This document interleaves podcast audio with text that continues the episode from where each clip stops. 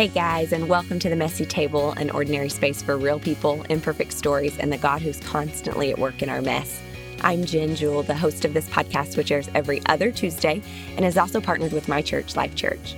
We're typically geared toward women and feel called to encourage women specifically, but it's almost Father's Day, and we recognize that God created both male and female, and we couldn't do what we do or be who we are without the incredible men who love us, support us, and make life better. I've personally experienced the impact of a dad's love in my life. My dad not only taught me to change a flat tire and help me survive algebra, but he was there every event, competition, performance I was ever involved in, and he taught me to lean in and wrestle with the tough questions of life and modeled what it looked like to trust God no matter what good or bad circumstance came our way. My grandfathers and father in law have also lived out what it means to leave a godly legacy. But whether you had a positive or negative father figure in your life, our God, our Heavenly Father, loves you, His child, more than you could ever imagine. He's the one we can look to. He's the perfect example for us to follow. So today we're doing something a little different. For the first time since this podcast launched a little over a year ago, we're getting a man's perspective on marriage and parenting from my favorite guy in the world. Derek Jewell is my husband, best friend, pastor, baby daddy, teammate, and he's just full of all kinds of insight and wisdom as we navigate this crazy world together. Quick disclosure we're not claiming to be experts or to have it all figured out, but we're honored to share what God has taught us and is continuing to show us on this journey. Feel free to text or tag some of your favorite men who might enjoy this conversation. We also have details on a book giveaway at the end of this episode. So grab your coffee, pull up a chair, and join us at the messy table.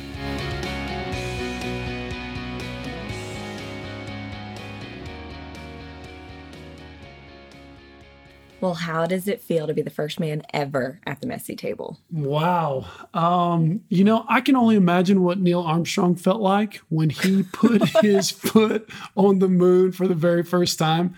Um, that's how I feel. You're such a pioneer. Right now. I also feel like I'm probably in an estrogen ocean. There's a lot of ladies out there. hey, there's some guys too. Well, it's Father's Day, so I know there'll be a lot of men joining us as well. So a big shout out to all the men out there. Woo woo. So, but in all seriousness, I love the Messy Table podcast. Um, I love what you've been doing with it. So I remember when you started having conversations with me probably two years ago or more about this vision that God had laid on your heart and just watching you take next steps with it and seeing all that God has done through it and the impact that it's having. I hear from women all the time who tell me um, how a story from a lady that's been on the podcast has impacted their life in a significant way. And I also love to point people towards it because no matter what somebody is struggling with, um, there's been somebody on the podcast that has perspective and godly insight into that. So I love the messy table. Well, you've been the biggest support through the whole thing, and you got to see the messy beginnings whenever it felt really silly. And when I was up in the middle of the night watching YouTube videos, trying to figure out how to make it work. So it's amazing what God will do when we just keep seeking Him and taking next steps. He'll always exceed our expectations. He has definitely done that. Well, depending how long people have been listening to the podcast, they may or may not know anything about us. So, will you just introduce yourself, our family, your job, passions, whatever will give people a glimpse into your life? Absolutely. So, it's a little bit of a funny question coming from you because you already know already everything know about me. But you're telling those, the world, you're telling you everyone okay, else. Absolutely. So, uh, my wife Jenn and I have been married for almost 12 years. She is no doubt, I would say my better half, but that's not even right. She's like 90 and I'm like 10%. That's kind of how this goes for us. Um, we've got two kiddos Hallie, our daughter, she's nine. Jack, our son, he is six. They are wiry, spunky, full of fun. You'll probably end up hearing a story or two about them before we get done. We love all things outdoors. I love to fish, I love to hunt, sports. Um, I am a pastor at Life Church. Life Church is one church in multiple locations. We t- currently have 29 locations throughout the nation, and we are passionate about the local church. We believe with everything in us that the local church is the hope of the world through our Lord and Savior Jesus Christ. So we've devoted our life and our family to it. I've been a pastor at Life Church now for coming up on eight years. So it's been exciting to watch and see what God has done and to get to be a part of it. So, for people who don't go to Life Church, who don't completely understand, maybe looking on, they're like 29 locations. What? Like, that's crazy. What is this model kind of all about and how does it work? Yeah, so we it's a multi-site model. Our senior pastor is Pastor Craig Groeschel. Uh, he is an absolutely unbelievably gifted communicator and leader. I'm thankful for him and the impact that he has had in my life. And then we have pastors at each of our 29 locations, and each location has a campus pastor, which would lead everything there at that location. So I'm currently a campus pastor at one of our locations in the Tulsa metro area. And one thing that we firmly believe as a church is that we're all about the capital C church. So it's not about Life Church, it's about Christ Church across the world. And we like to say that we're one way of doing church. We don't claim to be the best way of doing church, but it's how God has called us to do it. We're partnered with other incredible ministries literally around the world to make an impact and to reach people for Christ. That's right. So, lots of people know you as a pastor, but you weren't always in vocational ministry. So, tell everyone kind of what that process looked like when it was going down. Yes, that was an interesting season for sure. So, at that time, I was in business, I was self employed, I was in construction and real estate, running a business, um, entrepreneurial type things. Absolutely loved it. Um, I knew in that season that's where God had called us to be. We were a part of Life Church as attenders at the time. I'm falling in love with the church and with what God was doing. And we attended and we served and we gave and we were a big part of the church at that time. Actually, many people don't know it, but Jenn was actually on staff during that season. And when we had our daughter Hallie, um, she stepped down out of ministry to take care of our kiddos. And so it was during that season that I really felt called, and Jenn felt the same thing that I was being called into vocational ministry. I use that term vocational ministry because here's the deal we are all called to full time ministry. No matter what you're doing, no matter if you're a stay at home mom, whether you're in the workplace, the marketplace, business, we are all called to full time ministry. Our lives are full time ministry. But it was in that season that I was continuing to feel called into vocational ministry to be a pastor. It was definitely going to be a lot of changes for us. Um, pretty much everything we knew, life as we knew it, we knew would be different. And we started taking um, some next steps and continued down that path. And uh, probably 18 to 18 months, two years later, um, became a pastor at Life Church. Yeah, it's neat to think back because during that season, and we don't have time to go into it all right now, but there were a lot of kind of God confirmations, times that you were truly stepping out in faith, selling businesses, getting things together. And it was all like, okay, we feel like God's doing something. And we thought it was ministry, but we weren't really sure what it was. We thought it was maybe Life Church, but we weren't positive. And so there was just a lot of unknowns, a lot of stepping into kind of just that space of trusting God and and, and seeing what you would do. Mm-hmm. Yeah. And you know, the biggest thing is we just kept taking next steps. And every step we took, seeking God, um, we would get more clarity and more confirmation and even some redirection at times. Um, but one thing that we have seen in our lives is that God will almost always exceed your expectations. It's rarely in the way that you think. Um, growing up as a kid through uh, high school, through college, I didn't feel called into vocational ministry.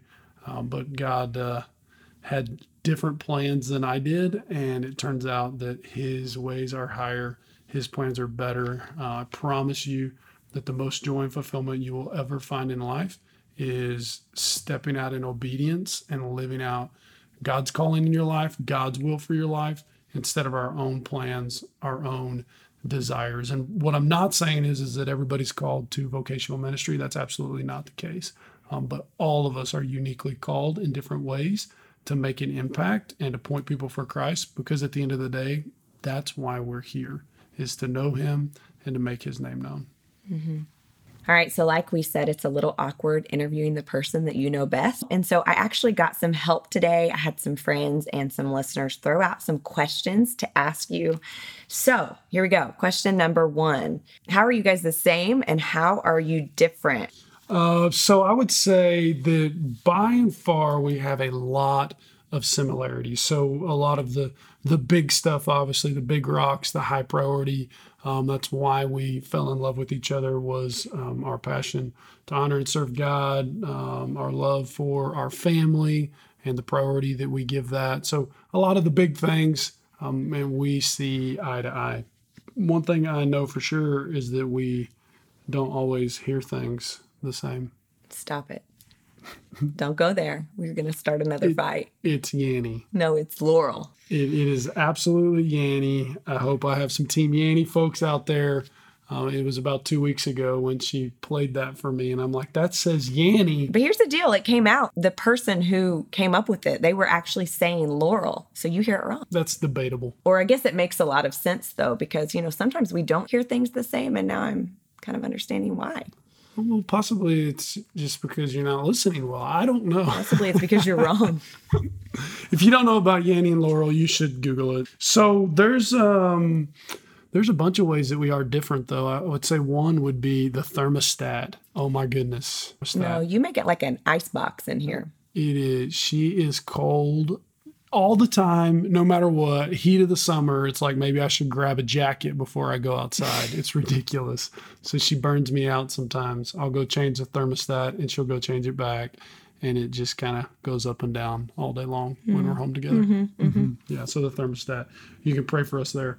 Um, okay, so say we're eating a bowl of ice cream. I would eat my bowl of ice cream at a normal rate that a that an ordinary person would consume a bowl of ice cream, but she will literally like babysit hers. So like it is a little nibble here and there. I'm I mean, savoring it's like she's not just, babysitting. Just taking care of it, and maybe like an hour later, I like to enjoy it. She's still nibbling, which at that point I'm hungry again and I want a bite, but she's over there savoring it. So you know all those funny little quirks that uh, that I love about you, babe. So you evaluate a situation and make a rash decision. Uh, rash is not the right word.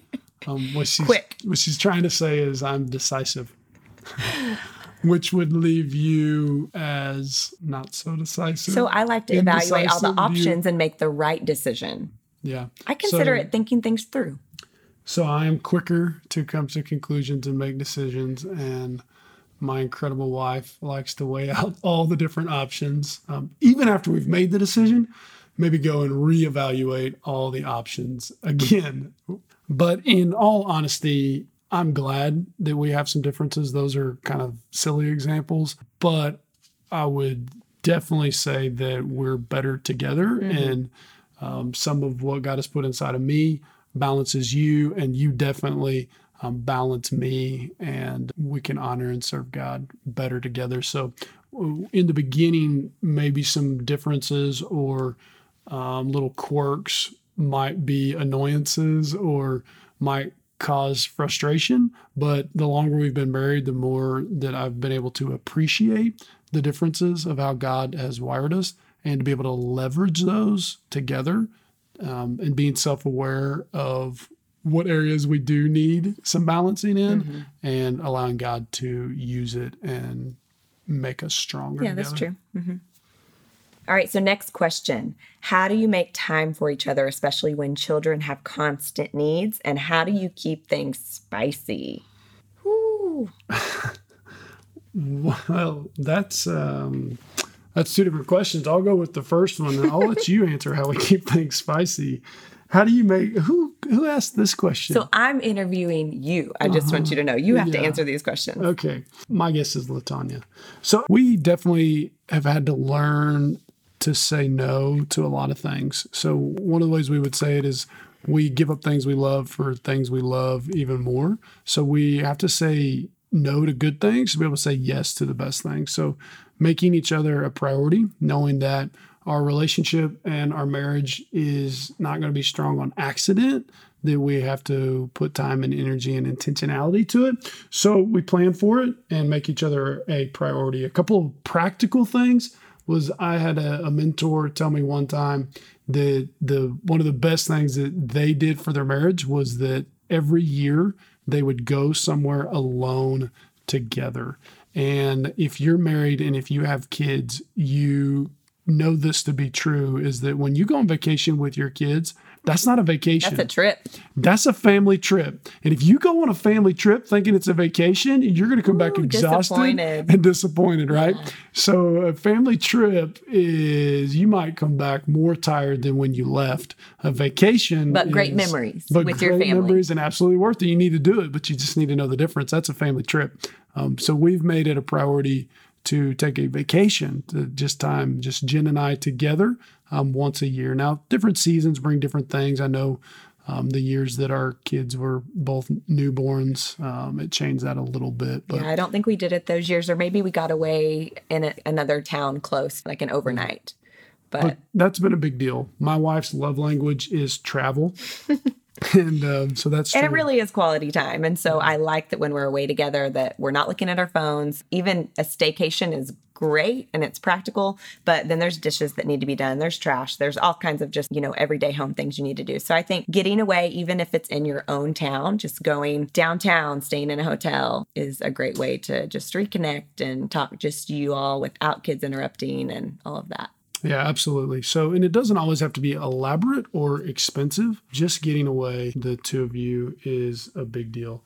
So, and then another thing that I would say that is pretty practical um, is some advice that I got from another mentor. Um, his name is Mark Dreyer, who was a pastor for 40 something years, and um, he's now in his 70s. Incredible man of God. And he recommends, and this is something that we've adopted, in addition to date night, you hear about date night a lot, plan date nights. Uh, absolutely do that. In addition to that, plan a family meeting. That sounds um, maybe too official, but just a time on the calendar where Jenn and I can go over things, whether that's the budget, whether that's our schedule, what's coming up for the week. Um, then that allows us to get that all done in one sitting. Mm-hmm. Then, when we are on a date night or spending time together, we don't need to worry about business per se. Right. Um, we can just have fun and be together. Because so. otherwise, every time you're together, you're having to go over little things, small things constantly. Yep. Yeah. So in addition to, to, date night, have a family meeting. It can be, um, you know, Monday mornings. It could be anytime. Give the kids something to do and take 15 minutes. Family meeting. Mm-hmm. And then I think you asked something about how do we keep things spicy. Well, sorry, Dad. I'll just. Did you say sorry, Dad? Yeah. he listens to these. Well, I would just say that there's not a TV in our bedroom. Yeah, that's good. that's good. All right, moving on. So, what do you fight about? I don't know that it's as much what we fight about because there's not a big topic that we're consistently fighting about. I think the, it's always a bunch of little things. Yeah, that's right. The better question for us would probably be when do we fight? And we have learned over the years, which has brought some self awareness, that it's typically later at night. It's typically when we're when tired, tired or hungry. Um, I can get a little hangry. So instead of being irritable mm-hmm. now, I try to just uh, be a little mellow and quiet, and then I'll eat, and everything's back to normal, right? So it's probably more self awareness of when we're vulnerable to fight or be a little bit more unrealistic with each other. And it's also how we've learned to fight. I think when we were yeah. first married, we didn't fight very healthy, and now we fight in a really healthy way. Yeah. So, uh, as Pastor Craig would say it, is we probably fought towards victory instead of for resolution. Yeah. So we were just trying to win arguments mm-hmm. instead of actually trying to resolve them and come up with good solutions for our family.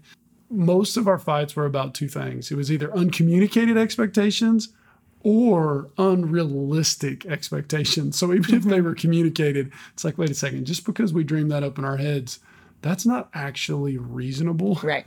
And I can't put that on my wife, or maybe it was an expectation she had of me. So we've learned a lot through that as well. And I think when you get married too, you suddenly have someone else, obviously, right there that you're trying to get along with and love. And it's just not always easy. And so I know, like, I'm a harmonizer, I'm an includer, I like peace. And when we first got married, you know, he would kind of rub me the wrong way and I would get mad and blow up. And you went into your lawyer mode, is what I called it. You mm. would stay very calm, but you would articulate every single thing that I had just said and why it was wrong. And yeah, and I would, I need to go on a run. I need to go on a drive. And so we learned early on, I'm not going to do that. I'm going to stay in the room. We're going to have a calm conversation and hear each other out. And we don't do it perfectly, but you probably wouldn't believe that sweet Jenn threw a coat at me one time and the zipper hit me in the face. Oh, cut my face. cut me. she cut me, y'all. Uh, when, when, we first got married. So abusive. Um, one thing that I learned about myself is that I was extremely selfish. I mean, when we get married, I mean, before that, we thought about ourselves most.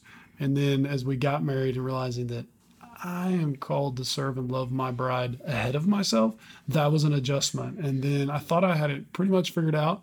And then we had kids, and I was like, oh my goodness, I am still really selfish. Now we have two people that constantly need us, right?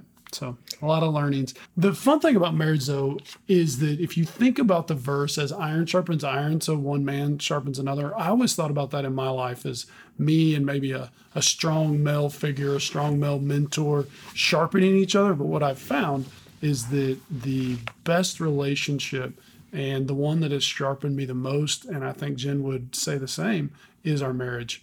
Because we're two people striving to honor Christ.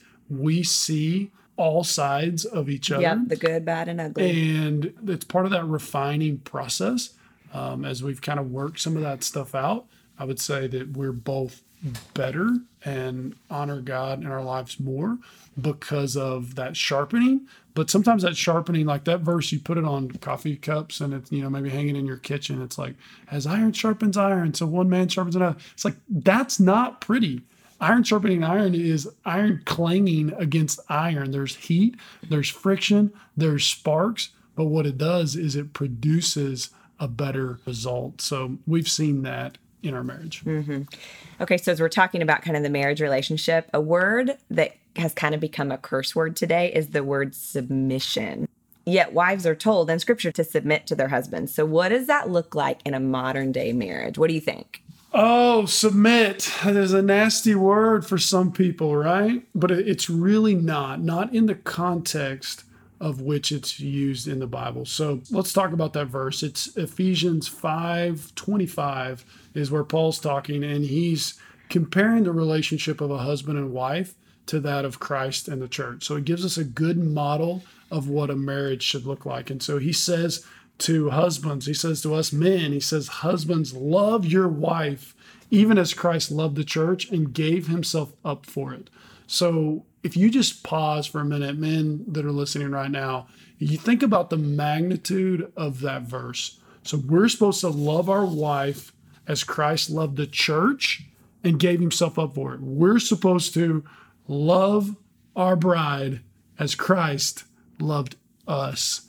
What did Christ do for us? He laid down his life for us. He put our needs ahead of his needs. That's a big deal. I'll spend the rest of my life trying to figure out how to love and serve my wife in that way. And then it's followed by the verse with submit that is used out of context. It says, Wives, submit yourselves to your husband as unto the Lord. For the husband is the head of the wife, even as Christ is the head of the church. So this isn't a negative thing. This is a wife coming alongside of her husband, supporting, encouraging, loving her husband, doing life together side by side. Um, any men that, and this is probably going to be a strong statement, but I believe it, any men that would use that verse uh, to try to control a woman, you have to submit to me.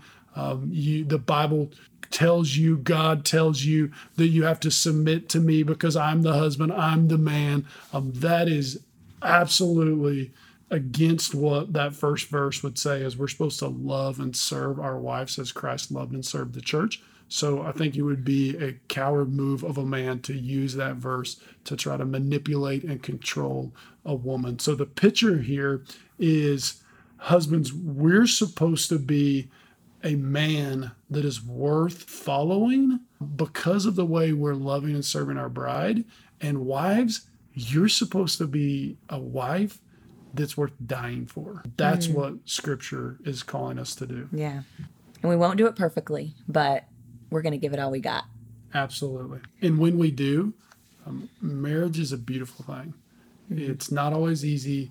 Um, but it's a it's a big deal. But it is a gift, and yeah. it's a sacred relationship created by God, and it is a gift for sure. The first problem in the world was that it wasn't good that man would be alone. Absolutely, so we were the first solution. Oh, that's good, babe. you remember that, okay? I'll remember that. All right, next question: What's something wives can do to help their husbands be the dads, husbands, godly men they were created to be? That is a great question. Whoever asked it, and I would simply say encouraging them. Encourage any little thing. I mean, if you see your husband um, leading the kids or leading in prayer or uh, just encourage. What gets rewarded gets repeated right? So you know use your imagination on what that reward might look like. But you can my wife's giving me a look right now. You can um, you can encourage them. And it's a heavy weight for men um, i can say this personally of the thought of being the spiritual leader in the family. And so, um, if you're a lady out there right now, your husband has had that thought and that feeling of the spiritual leader. How, how do I do that? I don't know how to do that. What what if I fail? What if how do I even go about that, right? And so when they step out, encourage, encourage, encourage. And you know, some women, not all women, um, maybe can end up nagging their husbands and so if you spend more time nagging them of what you want them to be and making them feel defeated of what they're not, instead of encouraging what you do see, um, what you can do is you can create a situation where your husband feels like he can't win. And most men, if they feel like it's a, an area that they can't win in, they might uh, retreat or not even want to play. So, encouragement yeah, that's big. So I have a question for you, though. It comes up a lot where a woman might say, Well, my husband isn't worth submitting to. What do you do then? Yeah. So God cares about our response.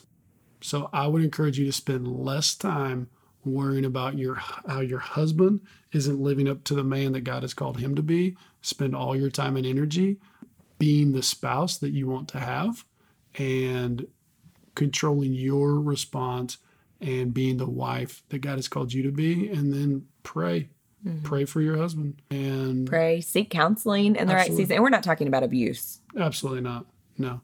If you're in an abusive situation, you need to get help now. You need to get space, do whatever you need to do um, to protect yourself and your family.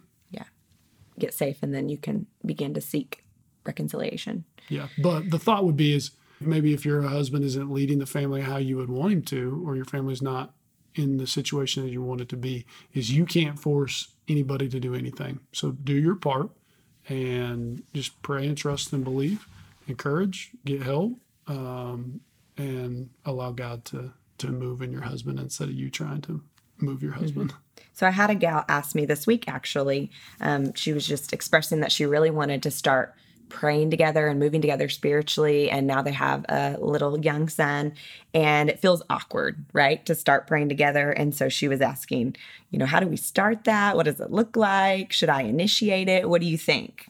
So I think you, absolutely you can initiate it. Just because the man's called to be the spiritual leader doesn't mean that the wife should never contribute anything. Right. Jenn, Jenn does so many great things. You know, she'll grab the devotional that we'll read at breakfast. And, you know, some people might think, oh, well, you know, you're a pastor, so I bet, you know, you do these long, lengthy, deep theological devotions with your kids. It's like, no, it's reading out of a devotional Bible. We've rotated different ones. Um, a three to five minute story and asking one to two questions and trying to keep them somewhat engaged. trying to make it fun. Yeah. Um, just trying to keep it fun and light.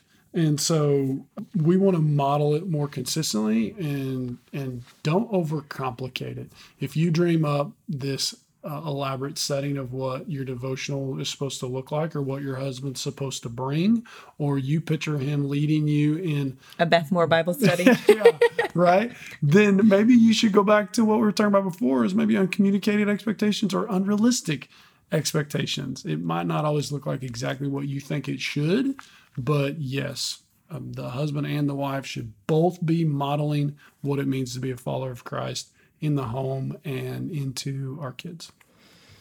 So, we're coming up on Father's Day, and you've been a dad now for over nine years. And one of the questions we have is what have you learned along the way, kind of in your parenting journey?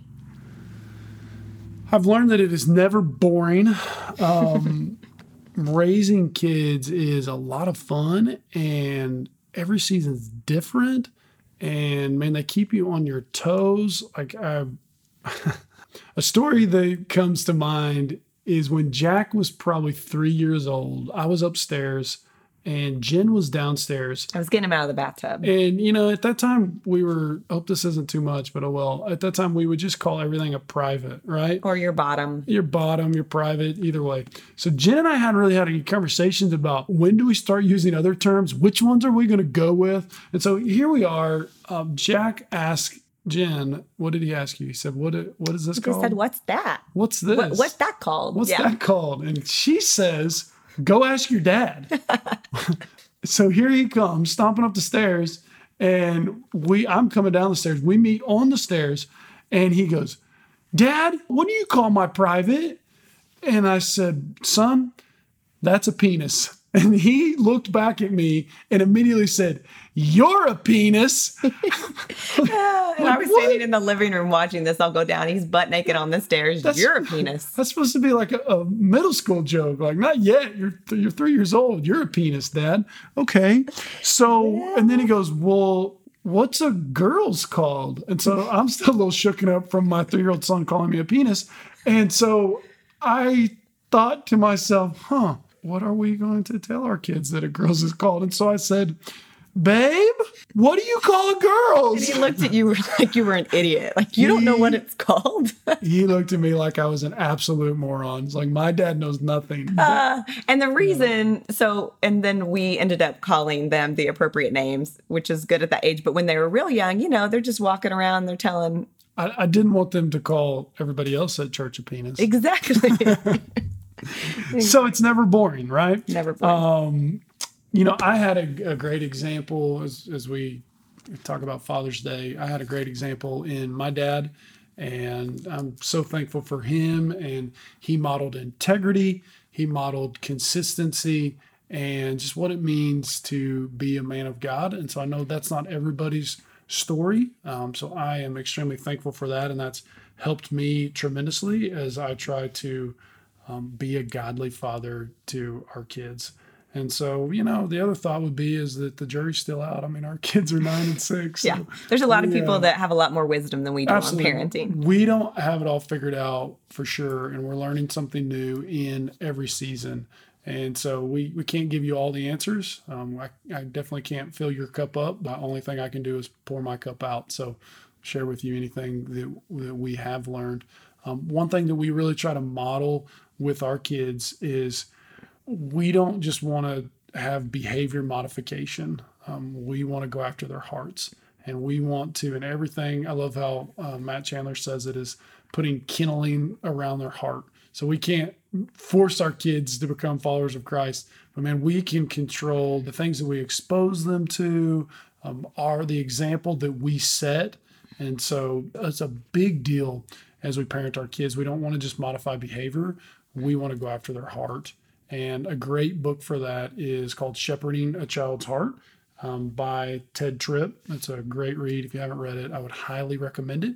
Um, one thing that we focus on with our kids is we want them to, to always know the why behind the what. So it's not just don't do that. We kind of put everything around what Christ says is the two most important things is love God, love people. Love the Lord your God with all your heart, soul, mind, and strength. Love your neighbor as yourself. So the easy way to say that is love God, love people. So everything we do with our kids, anytime we discipline them, it's not, hey, don't lie. Why not? Just because the Bible says not to. It's no. When you lie, you hurt the heart of God and you hurt the relationships with people around you. That's not loving God. That's not loving people. So not just behavior modification, but really going after the heart. All right, so this is from your buddy Sam. How does a man know if he's doing life well and winning as a father? Um, and I know we can be the hardest on ourselves, especially when it comes to parenting. So, how do you know when you're actually getting it right? So first, you need to define the win. So what is the win for you? Uh, it's different for everybody depending on your values. But if you're a follower of Christ, it's probably pretty consistent. So my wins, my priorities are first and foremost. I am a follower of Christ. I want to have a strong relationship with Christ. And I don't ever want to get to the point where I'm a full time pastor and a part time follower of Christ. So, my top priority is my relationship with Christ. My second priority is my marriage. People argue about this, whether, you know, kids are next or marriage is next. Absolutely all day long, your marriage is next, your spouse is next. The best thing you can do for your kids is model for them what a godly marriage looks like. And the best thing for our kids is if we have a healthy, godly marriage. So, as far as it goes with you, you can help lead towards that in your family. And then would come our kids. And so, keeping the priorities right, how do you know if you're winning? I would say look at your calendar, look at your bank statements, look at where you're spending your time and your money, and see does that align with your priorities? And um, we can't always gauge are we winning or not by the response that our kids are having because our goal isn't to make our kids happy. So there might be seasons where they don't enjoy um, the boundaries that we're setting or the the direction we're leading them because they want to do what they want to do, right? So that's not the appropriate gauge. The appropriate gauge is am I honoring God in every area of my life. I love the verse that says, Follow my examples. I follow the example of Christ. And so, what that doesn't mean is that we always have to be perfect. I talk to a lot of dads who just feel this need to, to be perfect. And if they mess up in, in one area, they feel like, man, they've just sunk the ship. And I would say it's actually the opposite is when we fell, and this was a huge relief for me, and I hope that it speaks to a dad out there somewhere. It was a huge relief to me to know that when I fall short, because I'm going to, there's no way I can help from falling short. When I fall short, it's actually a teaching opportunity. It's actually an opportunity for me to model to my kids our mutual brokenness mm-hmm. and my and we need, apologize a lot. Absolutely, my need for God's grace and forgiveness, and it models that for them, and um, is an opportunity to again to just lead by example of what it means to follow yeah. Christ. And I I hear you say that, Daddy. Sorry, I used the wrong tone. I yeah. So one thing, if um, it's not a question, but I'll just go ahead and divulge it anyway. One thing that um, that I'm working on right now is, man, my tone is I have patience with everybody in my life. My least amount of patience seems to go to my kids sometimes, and you know that just you know how it is. They'll disobey, they'll be disrespectful, and my tone would show that I am frustrated at them. And so I've had to apologize to Hallie specifically because what I noticed was her using the same kind of tone with Jack. And I'm like, where did you? Oh, ah. yeah, you learned that from me.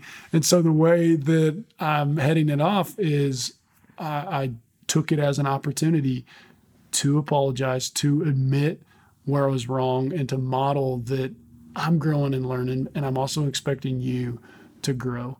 And so um, when I apologized to Hallie for that and told her that's something that I'm going to do better and be more cautious of. Now, anytime that tone starts to slide a little bit, she knows and I know that I get to apologize again. So it brings some accountability um, to the relationship. But then it also helps allow me to hold her accountable for the things that we're talking about with her right now and areas that we're asking her to grow and improve on. So there's a verse in First Thessalonians 2:11 that says, "For you know that we dealt with each of you as a father deals with his own children." This is Paul talking. He goes on to say, "Encouraging, comforting, and urging you to live lives worthy of God, who calls you into his kingdom and glory." So I hope that in Jenn and I's parenting that we are encouraging, comforting, and urging our kids to live life worthy of God. Yeah, that's good. So, we're obviously talking about the value and importance of a man's influence in his family. What would you say to single moms in situations where dad isn't around, either by choice or because of a tragedy? Yeah, there's a verse in Psalms that talks about how God is a father to the fatherless, how he's a defender of widows. So, no matter what your circumstance or situation, if you find yourself as a single mom right now, I would just encourage you that God is sufficient, that He is a father to the fatherless. And far more important than our earthly father is our heavenly father. And He will meet you and meet your kids right where you are. And He, he will also provide, as you diligently look for it, um, some positive male figures to, to speak into your kids' lives. That could even be uh, for us in the context of Life Church. It could be in a life group, small group setting. Um, it could be switch leaders, youth leaders, or life kids leaders at church. There's a lot of opportunities there, and just do what you can do and just pray and believe that God will do what only He can do. He is a father to the fatherless. There are many, many examples of incredible men and women of God who did not have a strong father figure, mm-hmm. or actually quite the opposite, had a, a very poor example of what a father is mm-hmm. in their mm-hmm. lives. And God is sufficient. Yeah, that's good. Just as the Bible says, not all things are good, but all things can be used for good for those who love the Lord. So keep taking next steps, and He will prove Himself faithful. Mm-hmm. All right, well, I have another question for you. Do you have any quick parenting tips or life hacks that you could just throw at us? Oh, man, absolutely. So, probably the easiest thing you can do, it's low hanging fruit, is consistently attend church. So, if you are near a Life Church location, we would love for you to come join us. If you're not near a Life Church location, find any Bible teaching church near you, get connected, get plugged in. Um, set the example for your kids of consistently attending church. I'll talk to parents sometimes that their kids will be going off to college and they'll come up and Derek, would you pray for my kid? They're off at college and they haven't gotten plugged into church. And I don't think they've been at all in the last three months. And in my head, I'm thinking, well, that's not surprising because the truth is, is I've only seen you about once every three to six months for the last three or four years. So why would you expect something different from your kid? So we set the example, we set the tone as parents. Again, we can control what we expose them to, we can control the example that we set, but not just going to church, being a part of the church, serving to where they're experiencing being used by God. Allow a local church to partner with you. You don't have to do it alone. We grow best in trusted relationships and best in relationships with others. That's what the church is. All right. Well, do you have any final words on kind of the topic of parenting? Anything else you want to share? Enjoy the season. I know this is something that you and I are constantly reminding ourselves um, because each season brings new challenges and maybe even frustrations and just enjoy the season. We were talking the other day that our oldest daughter, Hallie, has maybe eight, eight or nine more summers in our house. And so the days might seem long, but the years are really short. I remember before we had kids, people would say, Oh, it goes by quick. I would think, you know, time still moves at the same pace, 24 hours a day. and then you have a newborn and seven it days feels a week, really long really slow, every right? single day. Yeah, absolutely. But it's an experiential truth. It's something that you can only understand when you're in it. And I look back now and think, Hallie's nine, it's gone by so fast. Um, the next nine years will as well. So Probably soaking even in, faster. Absolutely. Soaking it in, enjoying the seasons, and also enjoying – the wins. So um, Hallie the other day, she took an extra three dollars for snow cones at their school. She we gave her three dollars for her, and she took three dollars of her own money in case one of her friends forgot, which they did, and she was able to buy them a snow cone. And you know, we were just thinking, wow, she's getting it that she's being generous to others. And then the other day, Jack, he was inviting a little boy in his class to come to church and was telling him, Oh, it's okay. There's six different service options. Surely you can come to one of them. And little did Jack know, but their parents right now are actually going through a divorce and a really difficult time for their parents right now. And he's inviting this little boy to church. So, you know, the thought that so much more is caught than taught, um, that's where our example is really important. They're watching what we do, they're seeing what we do. So, the best thing that we can do as parents is strive to live the example of what it means to be a fully devoted follower of Christ in every area. Mm-hmm. And I think part of being a fully devoted follower of Christ for me is humbling myself before God, admitting that I can't do it all, that I'm not God, that mm-hmm. I'm far from perfect, that the only perfect one is Jesus. And so even when we're saying, like, follow us as we follow Christ. And yes, we're going to strive. And, and as the sanctification process kind of plays out in my own life, we are going to be made more into his image. But really, it's dying to ourselves and pointing to him every day. And that's what we hope they pick up on. Absolutely. All right, well, we're kind of shifting gears, and I have another question for you. When has there been a time that you did not fully understand what God is doing, but you had to trust that He was working? I talked a little bit earlier about my transition into vocational ministry and that calling into vocational ministry.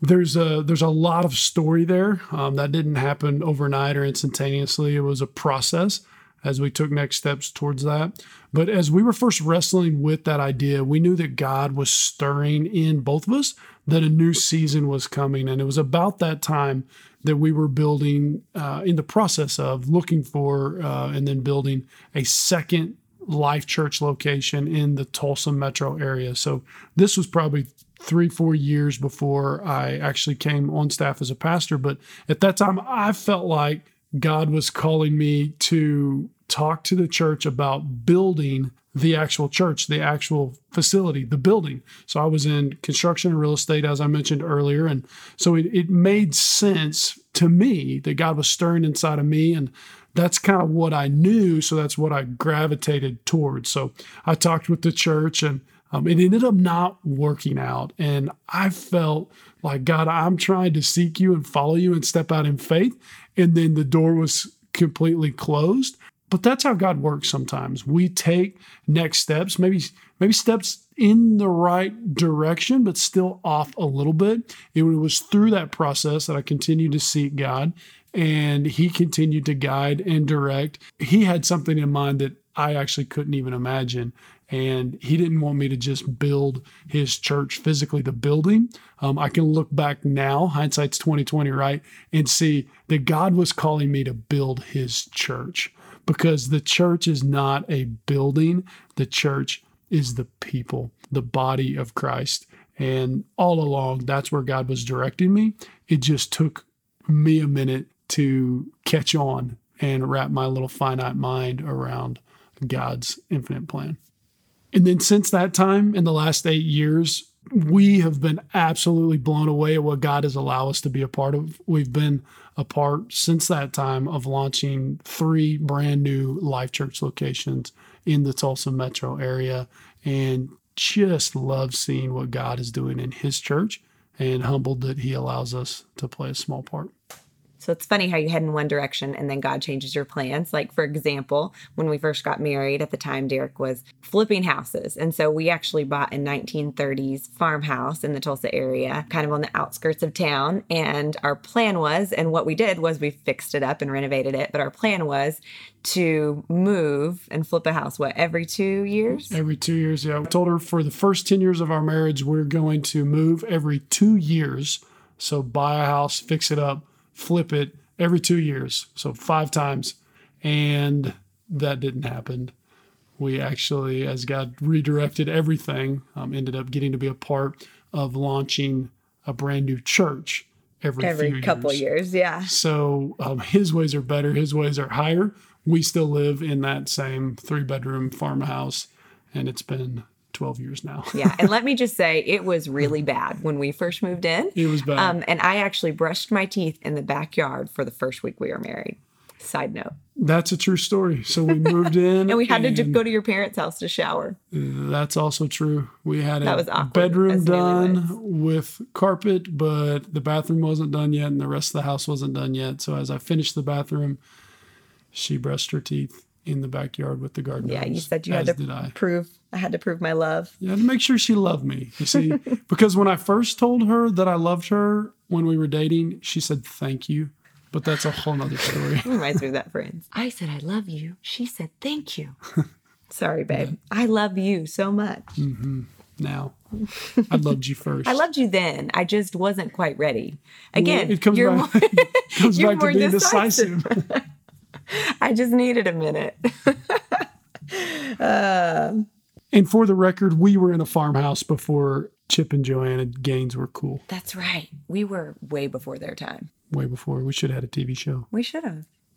All right. So doctors see a lot of sickness, librarians see a lot of books, and you're in ministry. And I know you see a lot of things. You're there for a lot of the joys of life, but then also for a lot of the sorrows or when someone's going through a really hard time. So, what's something you see a lot being in ministry that you wish others knew so that they could avoid common pitfalls that trip a lot of people up? That's a great question. And I'm actually really passionate about it. So I'm glad that somebody asked. I do see some very common themes. And the truth is, is they won't be that surprising to you. but I see it over and over and over again and have conversations with people about it all the time, as well as the rest of our pastors. And it'd be probably three things that rise to the top it'd be divorce, it'd be affairs, and it would be addiction. Divorce, affairs, and addictions. The Bible says that Satan is the author of lies, that he's roaring around like a lion, seeing who he can devour. He's out to kill, steal, and destroy. And unfortunately, I've seen it far too many times. Uh, but the truth is, is that Satan ha- doesn't have any new tactics. There's nothing new that he can come at us with. The Bible talks about how we are privy to Satan's schemes. And so I think if you really boil down all of those divorce, affairs, addictions, honestly, anything else that Satan could use to destroy our lives, our marriage, our family, our influence, they all come down to spiritual complacency because my default and all of our defaults is complacent. None of us default to intentionality or to discipline, right? It's like swimming upriver. As soon as you let off, as soon as you become complacent, man, you're drifting all over the place back into culture, which feeds us all kinds of lies of what normal is or what is okay or acceptable, culturally acceptable. And so it's so easy to get sucked in to all these different things. And so I would just encourage you um, in your marriage, fight for restoration, fight for a healthy marriage. It matters more than you can imagine. When it comes to unfaithfulness, draw the lines way over to the side. Yeah. I mean, we know no one plans to get a divorce, no one plans to have an affair, no one plans to get addicted, but it happens all the time. So, what can people do to safeguard their lives? So, spiritual intensity and moral integrity. You can have moral integrity without spiritual intensity, but you cannot have spiritual intensity without moral integrity. So, the Word of God. I'm staying close to God. And then I would say having the right people in your life. Show me your five closest friends. I'll show you your future. So having accountability and having boundaries. So we draw the line of living above reproach. We move it way over. And we want to have safeguards, tripwires, whatever it takes to keep us from moving down any of those paths because the truth is, is it doesn't happen quickly. It normally happens over a long period of time. Mm, and then it's normalized. Yep, Satan is conniving. It's a it's a little step, it's a little step, it's a little step until you cross a line you say, "Man, I I would have said that I would never have done that." But it's one little step at a time. So I think it's interesting that one thing that you've said throughout this little podcast recording is keep taking next steps towards God, towards your marriage, towards loving your kids. And then right now, I hear you saying that it's one little step in the wrong direction mm-hmm. that gets you down a path you don't want to be on. Absolutely. We're never just standing still, we're always moving in one direction or another.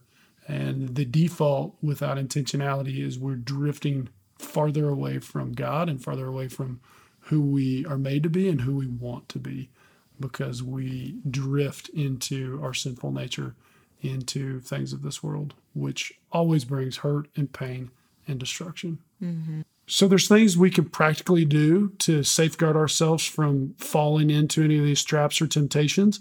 Um, but some of you, most likely many of you right now, you know that you're getting close, you're flirting with danger in one or multiple of these areas. And my encouragement to you today is to get help. Tell somebody today. You'll be amazed of when you get help, when you tell somebody of what a weight will be lifted off of your shoulders. Satan wants us to feel like we're isolated, like we're alone. That's where we're the most vulnerable. Choose to allow others to be a part of the battle. So maybe you're flirting with somebody at work, you know that it's a dangerous relationship. Talk to somebody about it. Do whatever it takes. Get a new job. Your marriage is worth more than any job ever could be. Maybe for you, it's an addiction. Maybe you've hit it for a long time and you know that you're not in a healthy place. Get help Tell somebody today, tell somebody in your small group, somebody at your church, a pastor, a Christian counselor. Don't do life alone. And we confess to God for forgiveness And we confess to people for healing to help us to overcome these areas in our life. Yeah, that's good. I actually had a friend say when she finally confessed that there was such freedom in having no more secrets and then moving towards healing finally. So it's Mm-hmm. huge. And if your marriage is struggling right now, I just hope that you would hear some encouragement of how important it is, how much it matters, and what it means to you, your family, your kids, generations. And restoration is always Always possible. possible. Mm-hmm. I have seen people take next steps and God do what only He can do. He is a restorative God. And I have seen situations that are most likely much darker than the story that you are in right now. And I've seen God restore the impossible. When two people are willing, your marriage can be better than you ever thought it could be and that it ever has been. You have to take next steps. It takes both people. Um, you can only do your part, but get help, fight for your marriage. So good. Well, I want to know if you have any great books, podcasts, any resources that you want to pass along to everyone. Yes. So for parenting specifically, I mentioned Shepherding a Child's Heart earlier by Tedd Tripp. It is a must read. It's all about going after the heart and leading their heart towards Christ and not just behavior modification. 12 Huge Mistakes Parents Can Avoid by Tim Elmore, very practical, applicable book for parenting. Uh, parenting message series would be by Pastor Craig Groeschel, Life Church. You can go to the Life Church website. It's called Outlasters, and it is about raising biblically anchored, Christ centered world changers. You can go to Life Church website, search for it, and watch it for free. I'll put it in the conversation notes too on my website. There so you go. easy. You're so handy. Thank you. You got any more? A book that I recently read, actually listened to on Audible, which is a great tool if you're not using it, is a book called Boundaries, and it's by Henry Cloud and John Townsend. It's a fantastic book on how to establish and create healthy boundaries in any kind of relationship in your life, and then how to live those out so you can thrive. It's a powerful book. And then another one would be Power of Moments by Chip and Dan Heath. It's very practical on how to create moments that matter with your kids in your marriage, how to leverage and create powerful, lasting moments. I think that's probably enough for now. Awesome. Well, one last question. What final word of encouragement or advice can you pass on to both the men and women listening today? So, two things. The first one is it's not just what you do, it's who you are. When I first heard that, I had no idea what it meant, and I'm still unpacking it to this very day. If you are a follower of Christ, and I know with the listeners on this call right now, not everybody is. So, first and foremost, what does it mean to be a follower of Christ? We are saved by grace through faith. There is nothing we can do to earn it. We are sinful, broken people. Without Christ, I'm a dirtbag. But Christ came, He died, He rose again, He died in our place so we can live. So salvation is a free gift, it's available to you. But if you're a follower of Christ right now, I hope you realize who you are. What do I mean by that? You are a child of God. You are a man of God. You are a woman of God. There is nothing that you could do to cause God to love you more to, or to love you less than He does right now. You have intrinsic value because you are created in the image of God. And when you know who you are, you'll know what to do. The same spirit that raised Christ from the grave lives inside of you. So it's as we talk about leading by example, these aren't just things you do. We aren't human doings, we're human beings. So it starts with the identity of knowing who you are. And then the second thing would be a thought, a quote actually from Pastor Craig, which is consistently doing the right thing over a long period of time produces the right results. Everybody wants quick hits, quick wins, the get rich quick scheme. That's not how life works, whether it's your health, your finances, parenting, your marriage. Consistently doing the right thing over a long period of time produces the right results. So keep taking next steps. When you know who you are, you'll know what to do. Don't do it alone. Watch what God does over a long period of time. Mm, we just had church. Sorry. Don't be sorry. well, now everyone at the messy table got a glimpse into how awesome you are and got a peek at the wisdom that I get to live with every day. So I'm glad that we could record this without even leaving our house.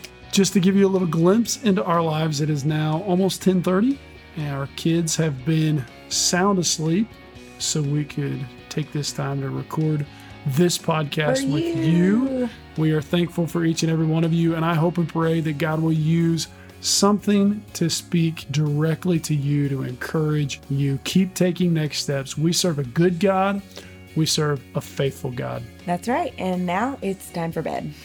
where we don't have a TV. Oh